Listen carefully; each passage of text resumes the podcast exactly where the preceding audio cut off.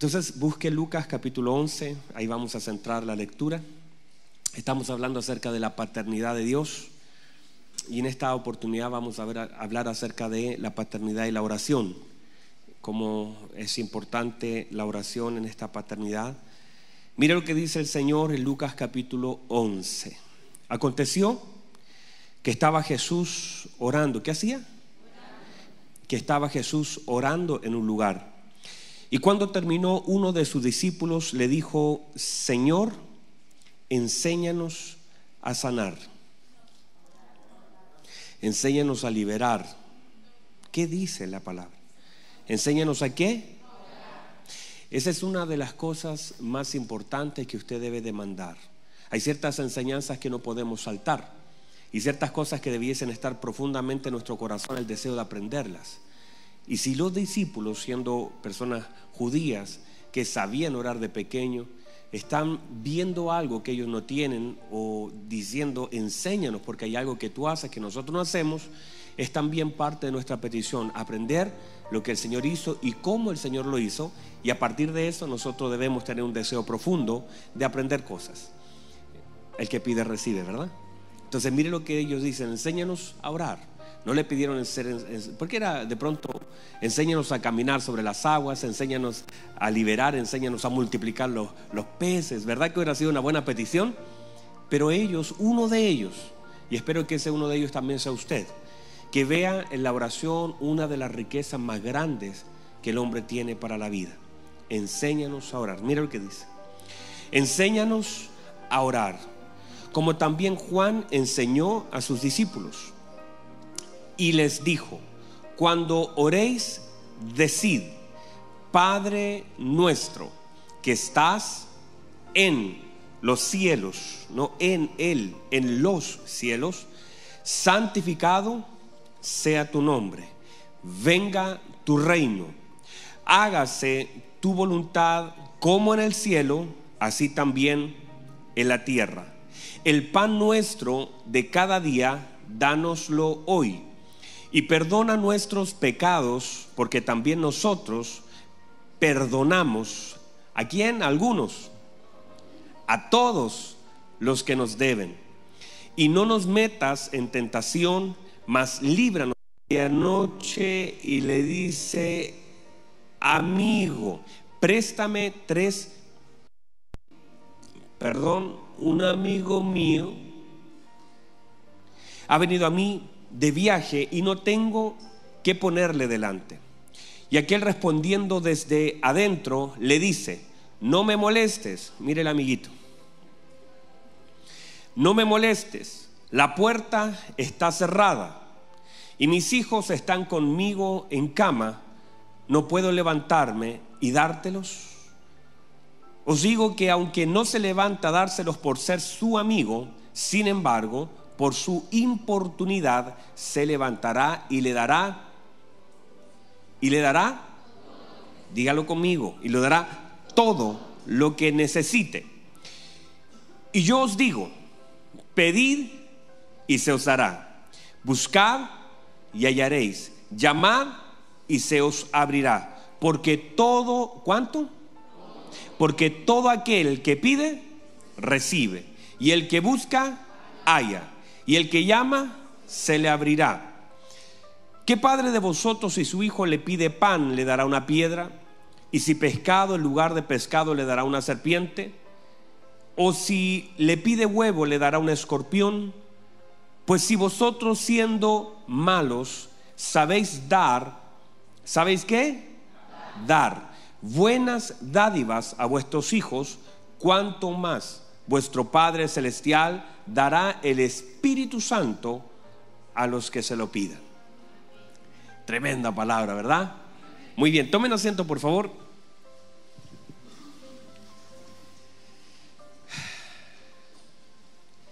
Cuando nuestros hijos son pequeños, yo creo que a todos los que tenemos hijos nos ha pasado esto, nos cuesta interpretar de alguna forma lo que ellos necesitan, quieren o demandan. Es muy complejo cuando ellos no, saben hablar. De hecho, todos nosotros que hemos en algún momento ido a, a médico con nuestros hijos, El médico dice qué tiene, qué le pasa, y uno trata de interpretar aquellas cosas que notamos que le están pasando.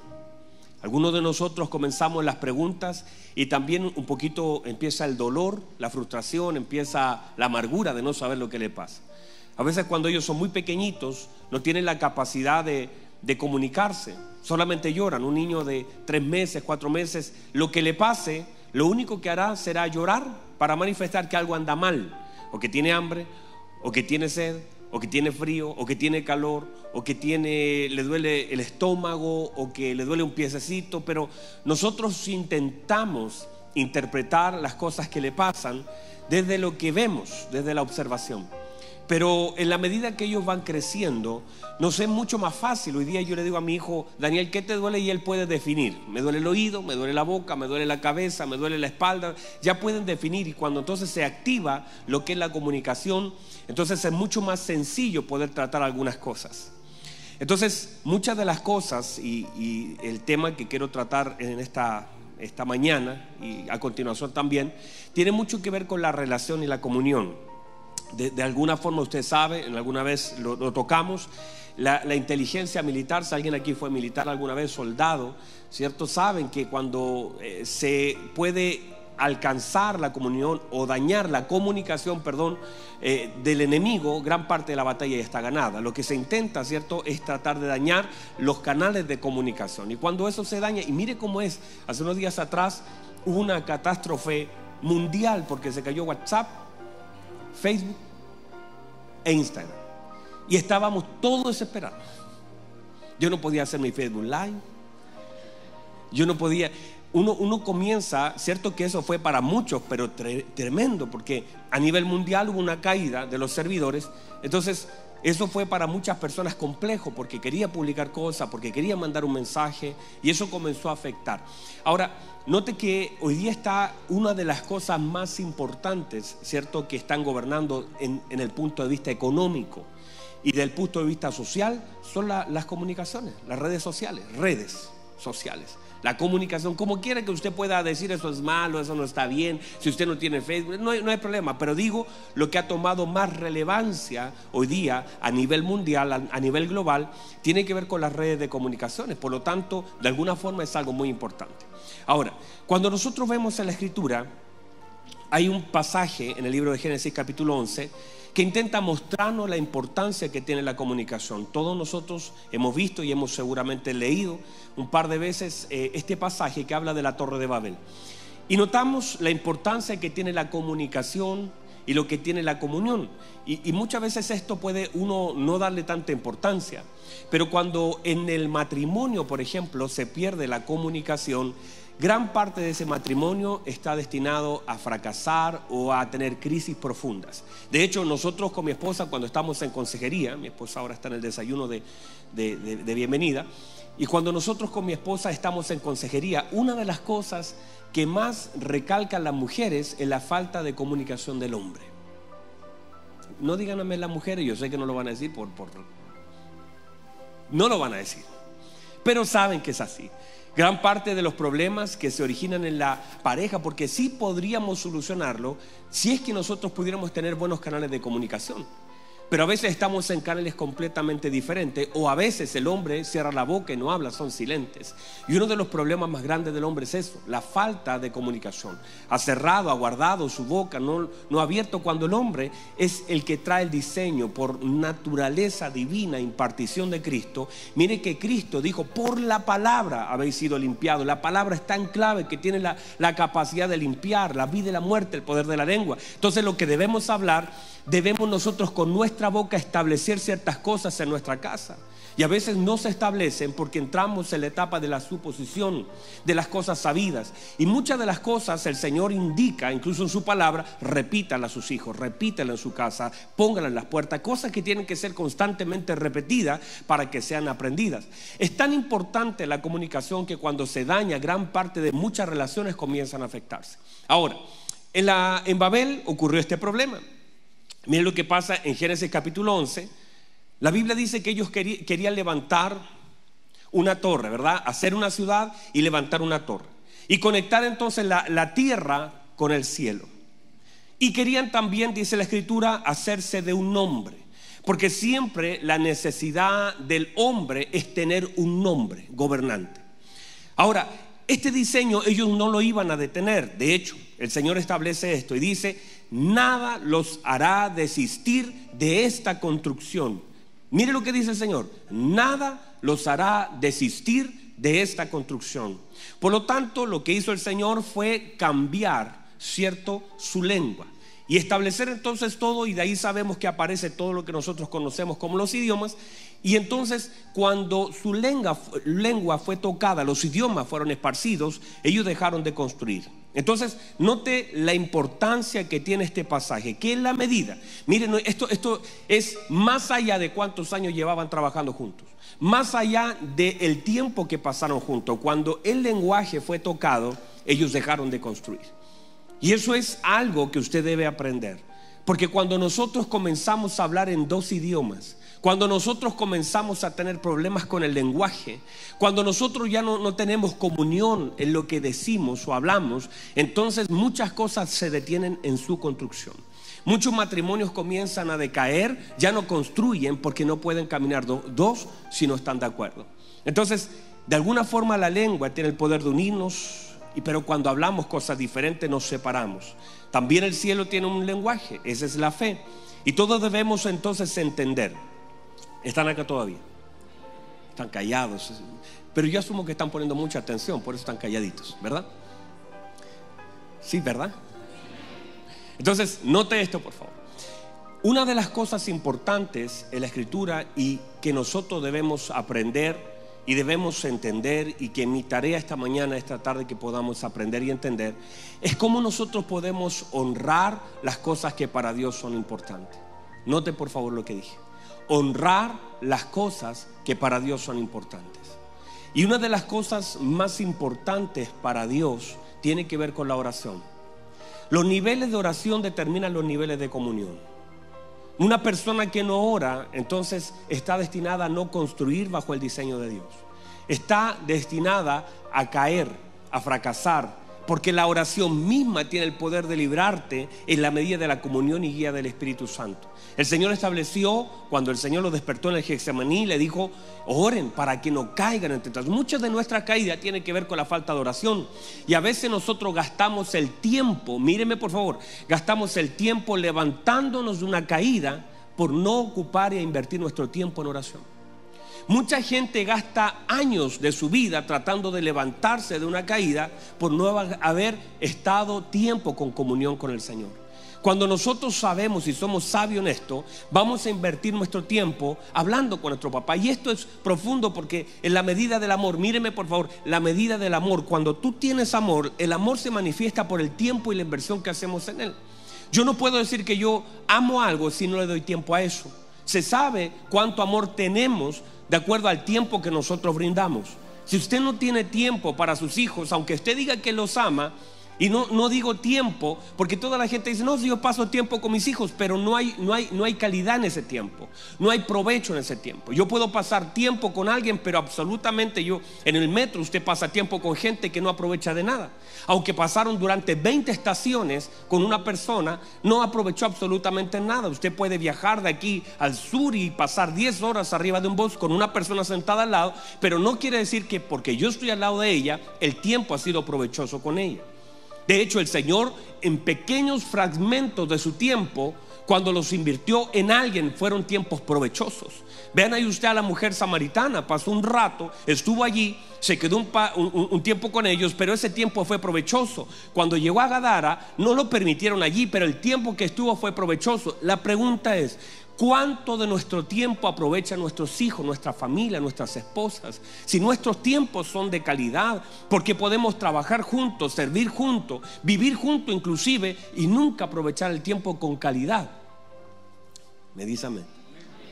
Entonces una de las cosas importantes es que nosotros aprendamos a honrar. Diga conmigo honra. Otra vez, diga conmigo honra.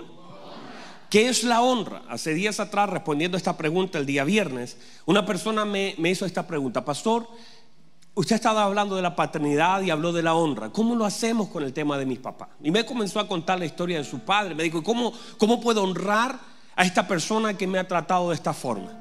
Y claro, yo he estado constantemente hablando de la paternidad de Dios y cuando llegamos a temas paternales humanos se nos complica la cosa.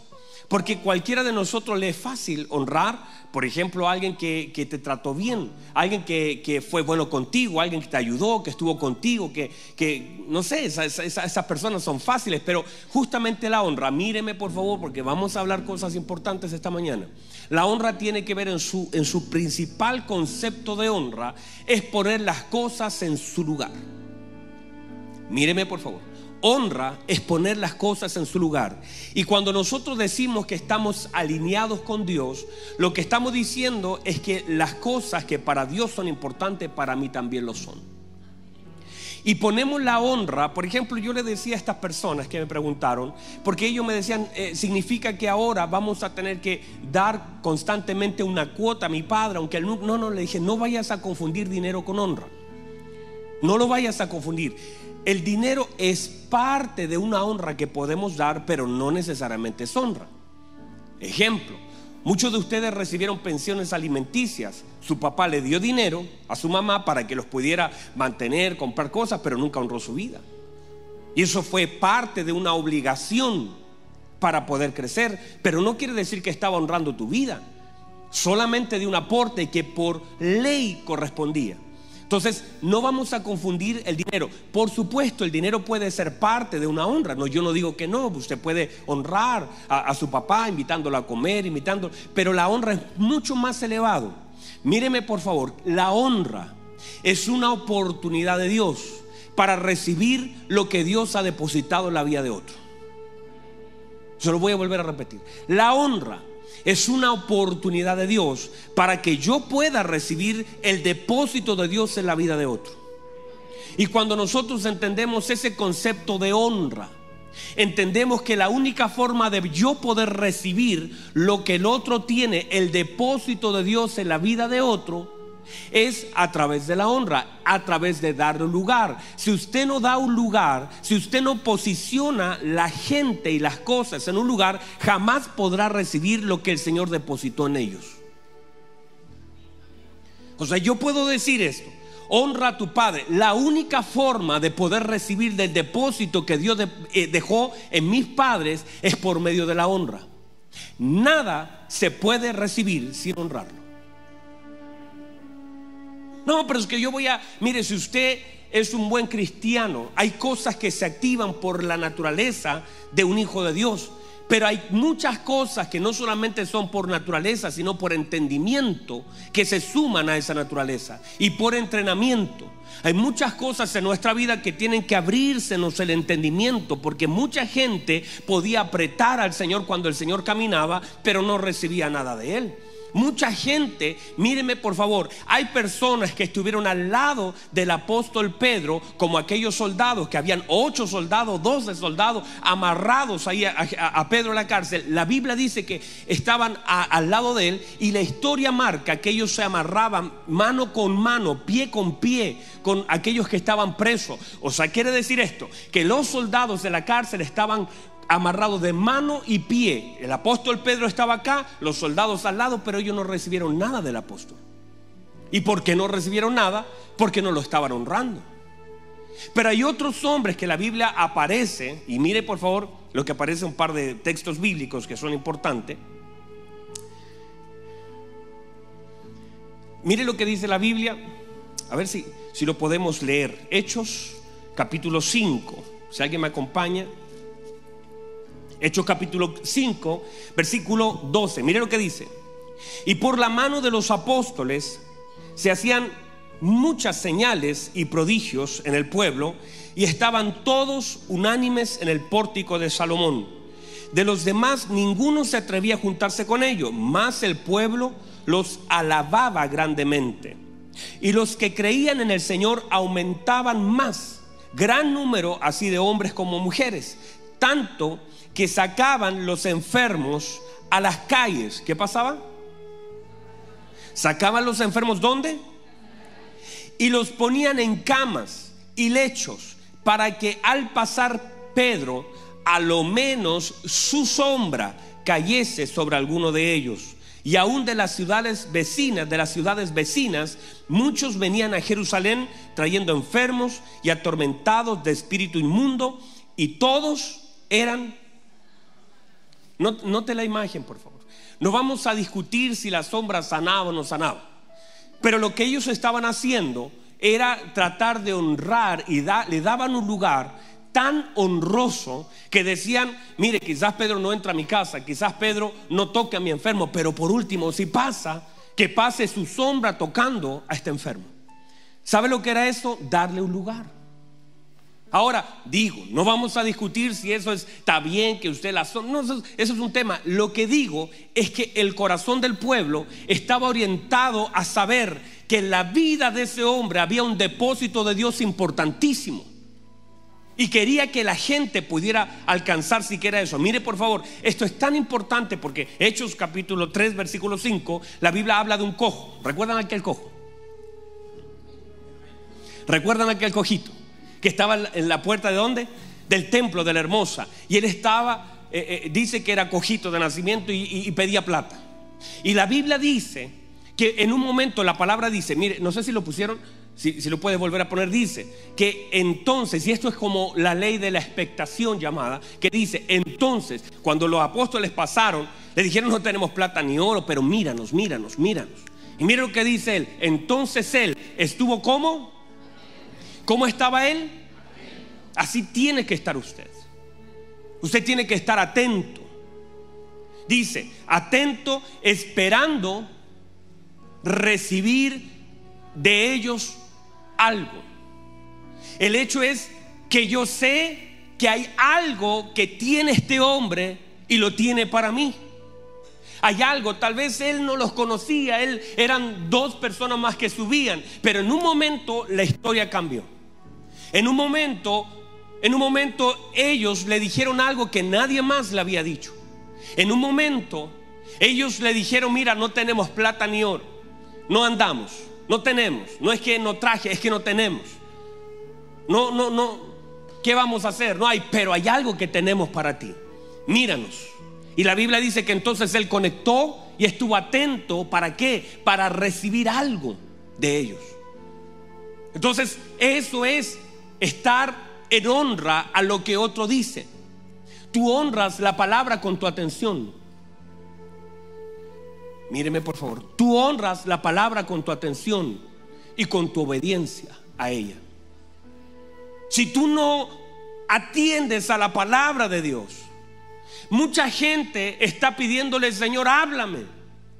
Mucha gente dice, Señor, háblame.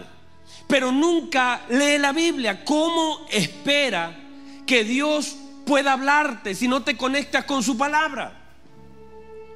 Es una, es una oportunidad perdida y una oración equivocada el pedir que Dios nos hable y no conectarnos con su palabra. Porque cuando tú te conectas con su palabra, tú ya no estás esperando que Dios te hable porque Dios te habla por medio de su palabra.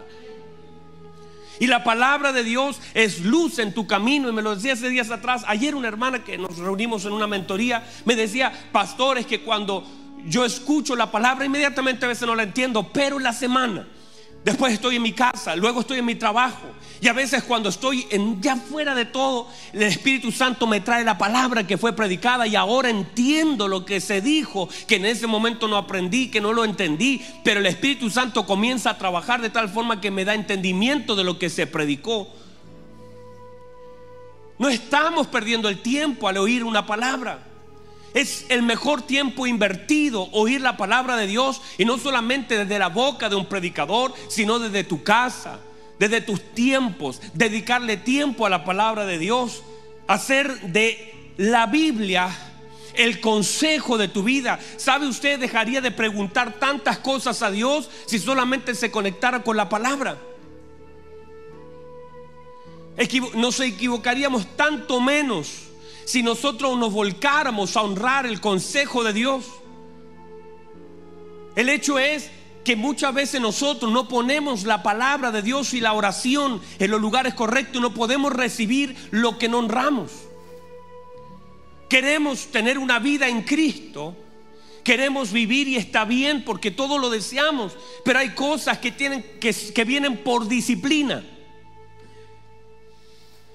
Hay cosas que nosotros por disciplina las vamos a alcanzar como discípulos del Señor.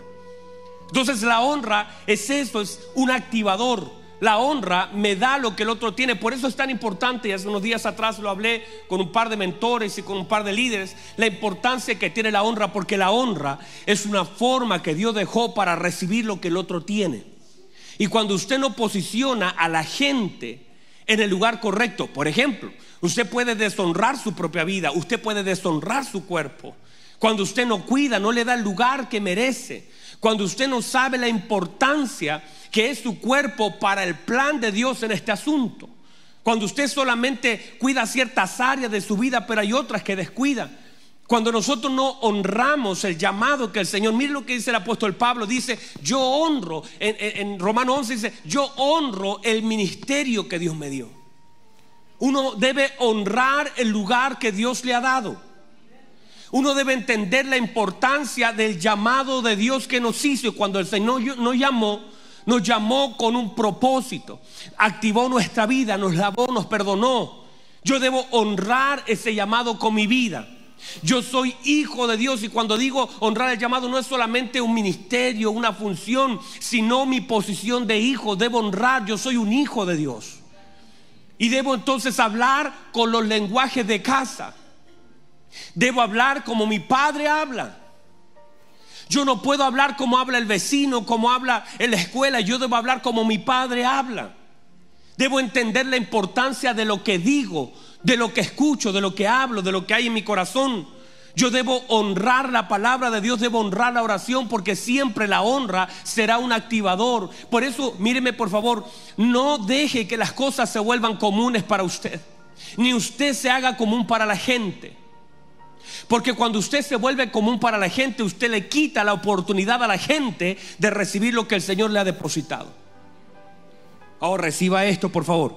Cuando usted se vuelve común para la gente, cuando usted ya la gente va, pero eh, usted no, usted le está quitando la oportunidad de que ellos reciban lo que Dios le ha depositado a usted.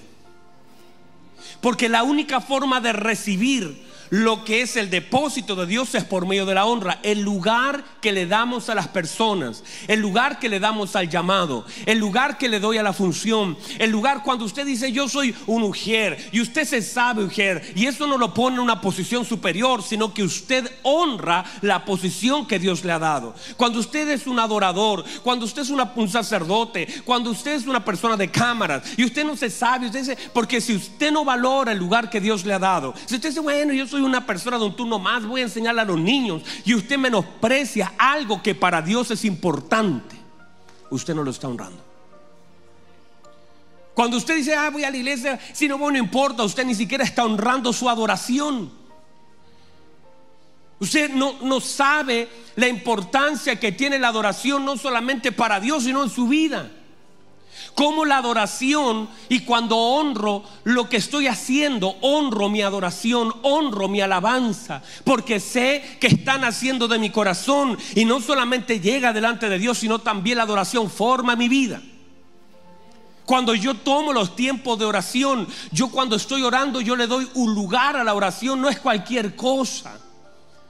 El fundamento, una de las cosas importantes para un creyente, tiene que ver y nacen en la oración. Muchas cosas ahí son tratadas, son formadas. Muchas cosas allí Dios mete su mano, nos da diseño, nos da consuelo. Nadie que, se, que dobla sus rodillas puede levantarse igual. Ana dobló sus rodillas, pero cuando dobló sus rodillas y se levanta, se levanta transformada. La Biblia dice, no estuvo más triste, fue a comer. Desde ese día la historia cambió, porque cuando nos arrodillamos delante de Dios las cosas cambian. Y no podemos solamente esperar que alguien más ponga su mano sobre mí. Está mal, pastor. No, yo varias veces hago un llamado. No hay problema con eso. Pero usted no puede limitar el poder de Dios a las manos de un hombre. Su vida tiene que estar constantemente eh, eh, en la presencia de Dios por medio de la oración a Dios. y cuando nosotros entendemos la importancia que tiene la oración, si mi Señor le dio un lugar privilegiado, si mi Señor oraba de mañana, si mi Señor inclinaba su corazón a Dios desde madrugada, quiere decir que hay algo más allá de lo que Él dice. Él nunca nos dijo, oren de madrugada. No dijo eso, pero nos mostró, nos modeló algo. Hay cosas que Él no las dijo, pero las hizo. Y eso también son la voz de Dios en la vida de Cristo, para que nosotros entendamos la importancia que tiene la oración. Y por eso la iglesia que se vuelca a orar es una iglesia victoriosa. La iglesia que se vuelca a orar, el matrimonio que se vuelca a orar, el matrimonio que dice vamos a darle importancia a la oración, vamos a orar, vamos a clamar, vamos a cerrar nuestros ojos y tú le comienzas a sembrar en, el corazón de los hijos. Al principio va a ser repetición, mi hijo, cuando oramos con mi hijo, eh, llega a ser gracioso, hasta lo grabamos porque ora por cada cosa, Señor, gracias por el viaje a la luna, Señor, gracias. ¿Quién sabe ser astronauta el día de mañana, niño? Pero es como gracioso en sus primeras palabras, pero le estamos metiendo un principio en su corazón. La importancia que tiene la honra que tiene el orar, el agradecer por los alimentos. No es solamente el pedir cuando no tengo algo, el agradecer lo que Dios me ha dado. Y saber que Dios a veces a través incluso de los procesos, Él me ayuda y que tengo que tener en mente la importancia que tiene la oración para mí. Por eso cuando los discípulos están aquí todavía, por eso cuando los discípulos le dicen al Señor, Señor, enséñanos a orar. El Señor, le, mire, era como que activaron algo en él tan hermoso que no solamente les enseñó a orar. Si usted lee con detención esa palabra, le habla de la oración, le habla de la intercesión y le habla de la guerra espiritual en el mismo pasaje. Por la importancia, porque alguien hizo una pregunta correcta, porque alguien golpeó la puerta, porque alguien llamó y la Biblia dice que el que llama por eso es tan importante eso. Mire, por eso la Biblia dice, y Jesús lo enseñó, que si dos en esta tierra, le dijo a sus discípulos, si dos de vosotros, si dos de vosotros se ponen de acuerdo, míreme por favor, sobre cualquier cosa, diga conmigo sobre sobre cualquier cosa. Esto no es solamente orar cualquier cosa, sino entender que el Señor dijo sobre cualquier cosa. O sea, yo me pongo de acuerdo sobre cualquier cosa, no importa lo que esté pasando, pero ahora estoy sobre cualquier cosa porque la oración te pone sobre las cosas. No es solamente pedir cualquier cosa, porque el Señor no va a contestar si nosotros estamos fuera de su voluntad. Por eso el Espíritu Santo es el que pone el querer como el hacer aquí en nuestro corazón y nos guía a la oración. Cuando tú eres guiado, tú oras lo que Dios quiere que se ore, porque el Espíritu Santo conoce lo profundo del corazón de Dios. Y cuando pedimos algo conforme a su voluntad, Él nos oye. Por eso cuando la Biblia dice pidan cualquier cosa, no es que ese, cualquier cosa para usted y para mí, uno dice, bueno, le voy a pedir un reloj nuevo, le voy a pedir, no, no se trata de eso, porque cuando tu corazón está guiado por el Espíritu Santo, ya no pides ese tipo de cosas. Ya no estás enfocado en ese tipo de cosas. Ay, Señor, mire, yo quiero un trabajo para ganar tres veces más. No estás enfocado en eso. No es que sea mal orar por eso. Pero digo, en la medida del conocimiento de Cristo, tus oraciones van determinando tu madurez, lo que dices. ¿Usted cree que alguna vez mi hijo ha orado en esas noches? Mire, toda la noche nosotros oramos, o su mamá o yo estamos ahí en oración. Y toda, ¿Usted cree que alguna vez mi hijo ha pedido en su oración, Señor, y no te vayas a olvidar por, por el yogur de mañana, por mi leche mañana, no te vayas a olvidar por mis zapatos? Ellos no oran cosas que se saben por paternidad son asignadas. Porque ellos en su mente y en su espíritu están tan entrenados para saber que papá nunca le ha fallado y, están orando no por las cosas que saben que papá naturalmente le va a proveer. Ellos oran por otras cosas. Pero cuando tú te sabes hijo, hay cosas que tú dejas de orar. Cuando tú te sabes hijo, Tú dejas de orar y, por ejemplo, el Señor, dame un abrazo mañana porque tú sabes que tu Padre te abraza, está contigo. Él enciende tus huesos desde adentro. Tú no le estás diciendo, Señor, no te vayas. No, porque te sabes que hay promesas que te cubren. Yo estaré con vosotros todos los días hasta el fin del mundo. Tú sabes que hay cosas que ya ni, ni, las tienes que pedir. Por eso cuando alguien el nivel de oración y de entendimiento manifiesta la madurez de la gente. La falta de oración manifiesta que algo se rompió, que algo no se entendió, que el Espíritu Santo, algo, algo en ti está quebrado. Porque una persona que está guiada por el Espíritu Santo es volcada a la oración. Entiendes el concepto, la importancia que habrían cosas, tú no puedes salir a la calle sin zapato, tú no puedes salir a la calle sin, sin algo que te cubra, tú sabes la importancia, cuando entiendes la importancia de la oración, tú sabes que no puedes cruzar la puerta de tu casa sin estar en la presencia de Dios, sin encomendar al Señor tu camino. Tú sabes que fuera hay cosas que te quieren dañar, pero tú te paras en la verdad de la palabra y sabes la importancia que tiene la oración, la comunión, la intimidad de tu Padre contigo. Y no solamente para pedir, estás ahí para agradecer, estás ahí para honrar, estás ahí para abrazar, estás ahí para reconocer soberanía, estás ahí porque entiendes la importancia que tiene la oración. Viene el Señor, mire, nuestro Señor Jesucristo era Dios nuestro Señor Jesucristo era Dios en la tierra y aún así nos mostró un modelo de comunión. Pudo nada haber pedido, pero todo lo encomendaba al Padre, lo agradecía al Padre porque sabía la autoridad, sabía y nos estaba modelando. Y nosotros como iglesia, hermanos amados, aunque parece básico, doctrina básica, parece algo, algo sencillo, pero los quiero volver a, a, reanimar. Les estoy poniendo esos aparatos que le hacen saltar su corazón. Porque necesitamos volver a activarnos en oración. Hay muchas cosas que solamente serán activadas por medio de la oración y el ejercicio de este. No podemos ser una iglesia efectiva sin que haya una oración poderosa detrás. Eso va a activar, va a abrir puertas y las va a cerrar delante de ti. La Biblia dice que el que busca haya, no necesariamente vas a hallar lo que buscas, pero vas a encontrar una respuesta de Dios en ese asunto. La Biblia dice que el que golpea se le abrirá, pero tal vez no se abrirá la puerta que tú quieres, pero se va a abrir lo que el Señor tiene preparado para ti porque la oración lo activa. Entonces entender la importancia que tiene el que nosotros como iglesia otra vez volvamos a las raíces de las cosas primeras que volvamos a inclinar nuestro corazón a Dios, a entender la importancia y honremos los tiempos con Dios, que seamos capaces de cerrar la puerta y decirle, Señor, este es un tiempo contigo. Y que si nosotros y usted comienza a darle el lugar y estar con una expectativa, y usted sabe porque Pedro tenía algo, pero Dios tiene mucho más para ti y tú tienes que estar atento. Por eso la Biblia dice que aquel cojo estaba atento y dice que estaba atento y dice la Biblia que esperaba a recibir algo. Así también la oración de nosotros. Debemos estar atentos y debemos saber que la oración activa algo de parte de Dios para nosotros. Nos fortalece, nos direcciona, nos consuela. En la presencia de Dios en la oración recibimos, hermano, tanto. Por eso no podemos saltarnos ese proceso. No podemos volvernos una iglesia que no honre las cosas sagradas. La oración es algo sagrado. Pónganse en pie, por favor.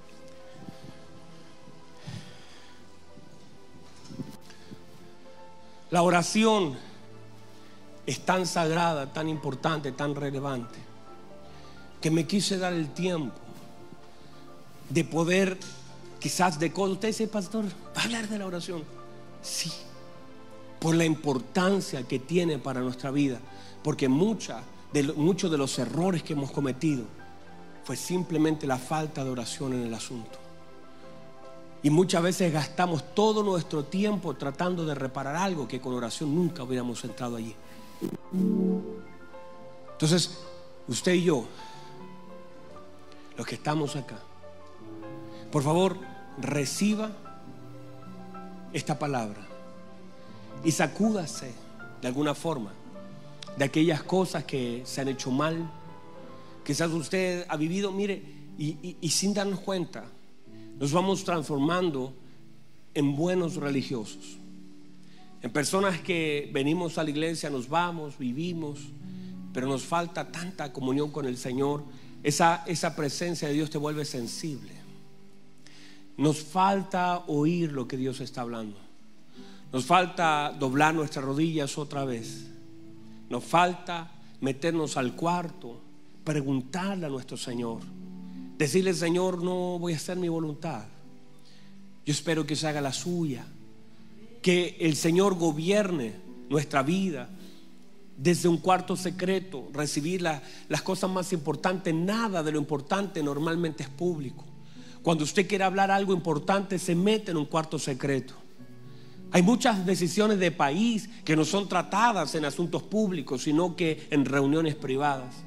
Y muchas de las cosas que usted y yo necesitamos para poder vivir esta vida y ser efectivo y no sobrevivir y no solamente eh, ver, ver, al Señor como un salvavidas de aquellas cosas que me resultan mal, sino mucho más que eso, ser efectivo en el tiempo que Dios nos ha dado, vivir una vida plena, ser asertivos, caminar en la verdad del Señor, vivir bajo la sombra del Omnipotente, no buscar la sombra de un hombre, sino que buscar el favor de Dios.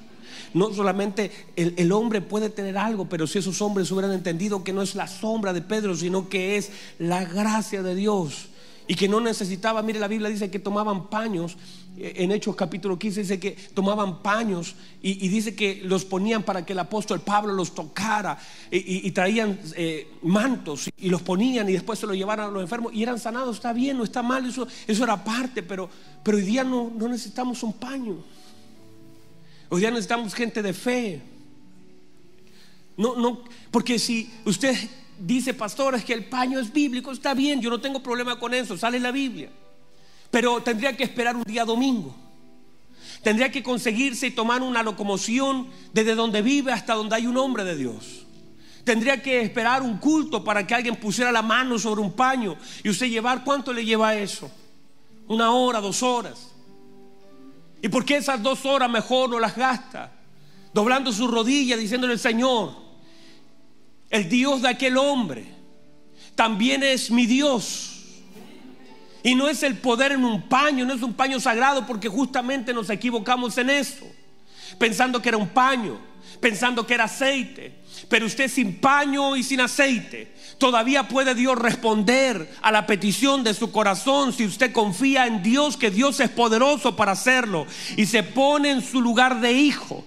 Y dice, aunque no tengo paño, no tengo aceite, aunque todavía faltan tres días para el día domingo, no voy a esperar. Yo voy a doblar mis rodillas. Y Dios es poderoso para hacerlo. Dios es poderoso, misericordioso. Y esas dos horas que tardan ir y volver, eso no, no es usted en el cuarto secreto doblando sus rodillas y confiando plenamente que Dios es poderoso para tocar toda enfermedad. Es poderoso nuestro Dios para sanar a través de sus manos y que sus manos también pueden ser los paños de Dios en el cuerpo de alguien Y que usted puede ser la sombra de Dios para la vida de alguien.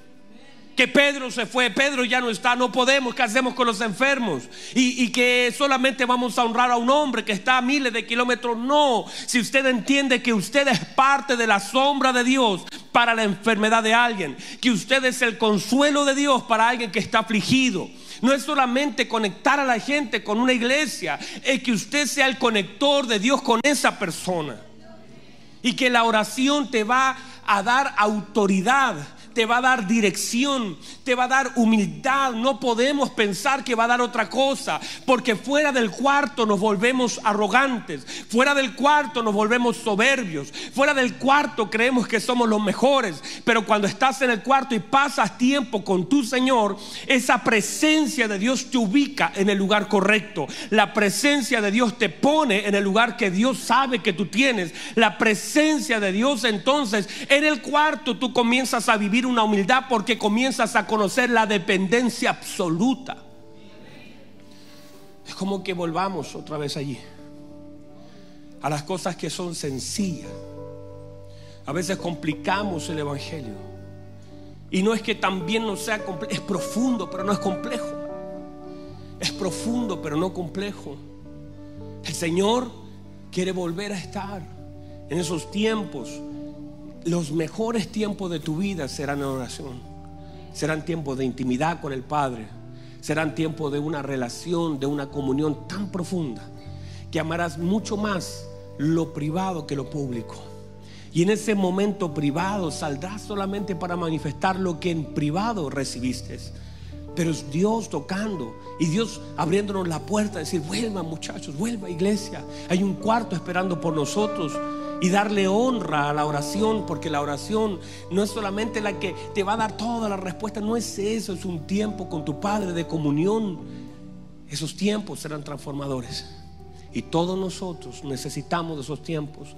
Usted puede pasar toda la vida asistiendo a una iglesia y nunca haber sido transformado. Se lo voy a volver a decir. Podríamos pasar toda la vida asistiendo a una iglesia llevar 40, 50 y jubilarse en una iglesia si se pudiera jubilar. Y usted decir, vamos a honrar a este hermano que lleva 60 años siendo fiel y podemos, y nunca haber sido transformado.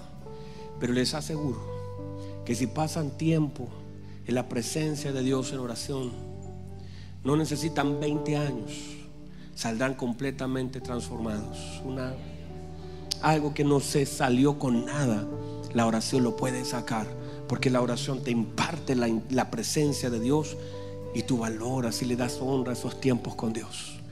Cierra sus ojos, por favor.